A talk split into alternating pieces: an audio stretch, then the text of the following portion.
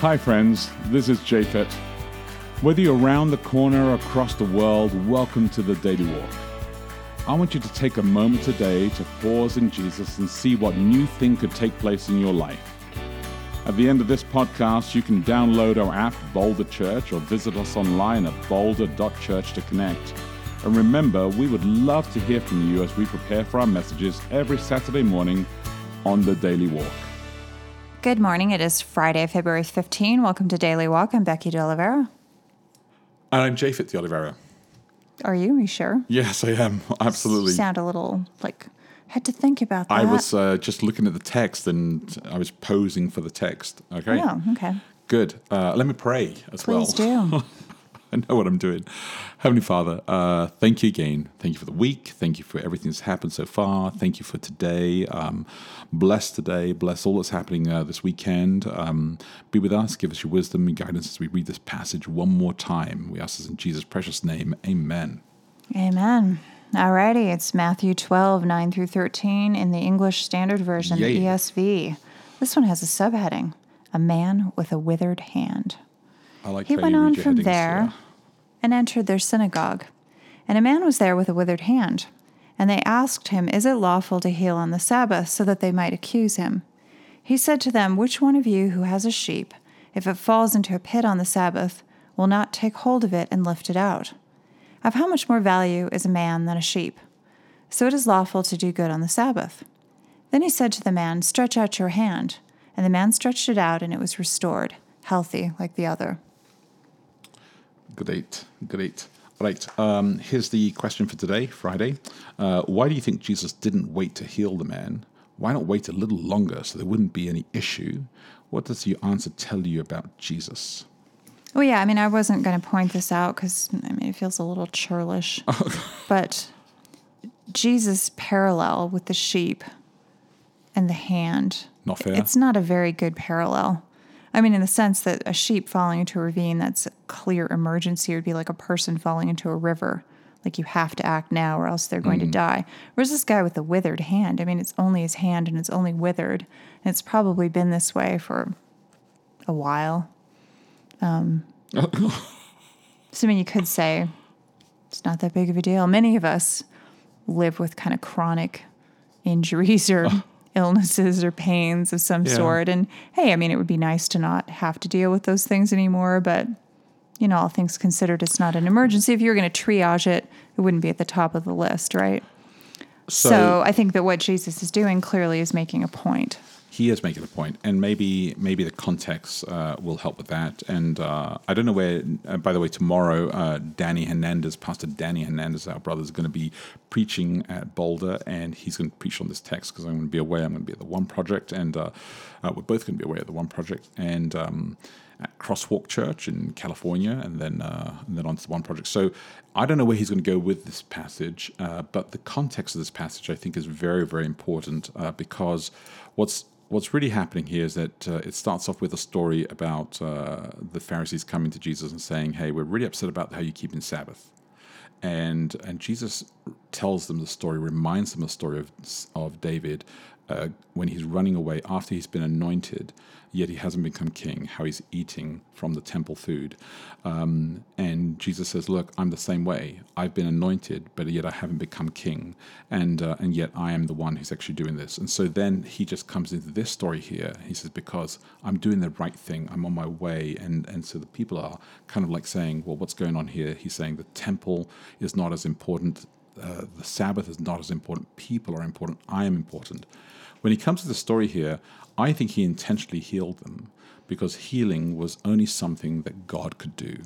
And so he's claiming divinity in front of them, and they know When this. he's also placing the Sabbath when, within a hierarchy, yes, he is. which would be a useful thing, I think, for some of us who are Adventists to To recall. realize as well. Yeah, because I think some people act as though because it's a defining belief that we've had, and I don't think it's an unimportant one at all. Oh no, But I sometimes think that if something becomes your defining characteristic, you can start to privilege it above everything else in ways that don't really make sense. Yes. Because it really then it has more to do with you and your identity and needing to feel that that identity is very valuable in some way. I've always said this about Adventism, um, and and and understanding that if we understand our roots um, uh, and understand the the call of who Christ is, I think that we live in a better space than if we try to define ourselves by our just our beliefs. Mm-hmm. Because if you define yourself just by your beliefs, and, and then you define yourself against things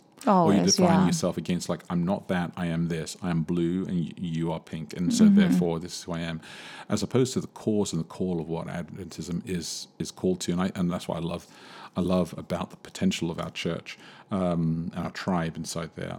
Of course, I think that sometimes being for or against things is a useful way oh, of I'm not saying it's not. of we shouldn't uh, do it. You know, because you saying- kind of will see something Yeah. that you don't like and think, mm, I'm not going to do that. So well, therefore, yes, I'm going to do something right else. Thing. Yeah, absolutely. Teaching the right thing as well is very, very important. So, why do I think that Jesus didn't wait to heal the man? Is because I think he was definitely making a point about his divinity and uh, and letting them know that. Why not wait a little longer so there would be there wouldn't be an issue? Is that Christ is like, no, I'm going to hit this right on, straight on. with the. With Well, and the- just to also show that they're hypocritical in Yeah. terms of the fact that if it if it happened to be something that they thought was important, they would go ahead. And I mean, Then I see it, right? I see this with Adventists all the time in the way that we judge one another over Sabbath observance, because everybody has a way of justifying whatever it is that they want to do Mm-hmm. on Sabbath, and yet they will kind of be judgmental toward other people. Oh, they're eating out on Sabbath.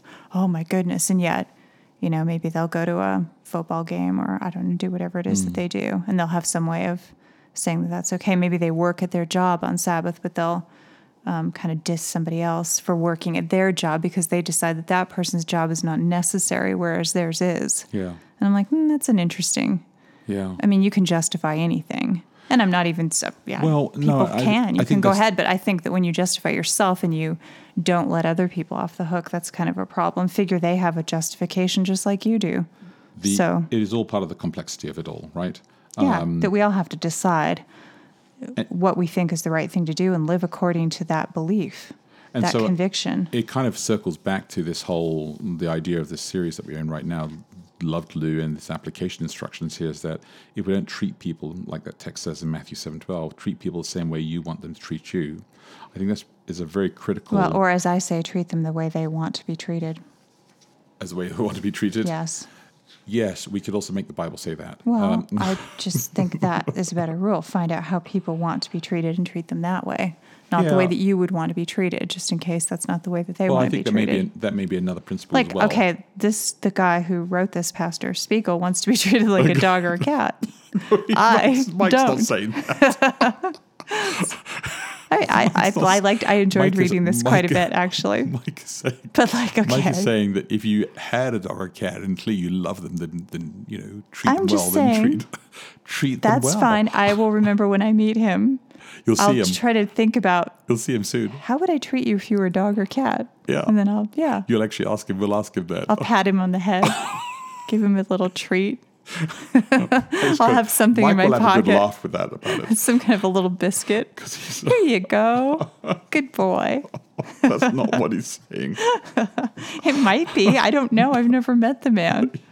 Oh well, you'd like him when you meet him. I'm sure I will. Hey, You'll see him soon. Uh, so I think I think that there is. I think it tells us a lot about who Jesus Christ is. Is that Jesus is willing to take uh, risks. I think that Jesus is willing to uh, to push in the right places at the right time against all odds uh, for the sake of people, uh, and he wants us to live in a different space, a different way, um, and he's calling us a different way to be followers of him as well and he's saying that the things that we value, you know, the temple and Sabbath and and the rules that we've created, uh, these were supposed to be blessings for us, not to be things that hinder us from living in good relationships with each other.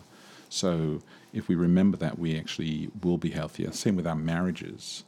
I think that we uh, we live in better and healthier marriages if we remember what the purpose behind them is to actually love and to look after each other rather than to be in the institution of it alone.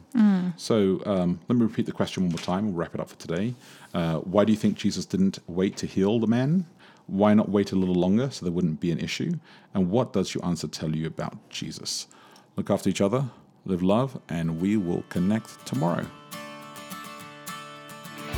Hey, thanks again for listening to the Daily Walk podcast today. Hey, if you remember, if you have any questions, reach out to us online at boulder.church.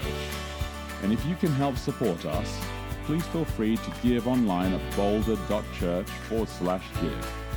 Until next time, look after each other and live love.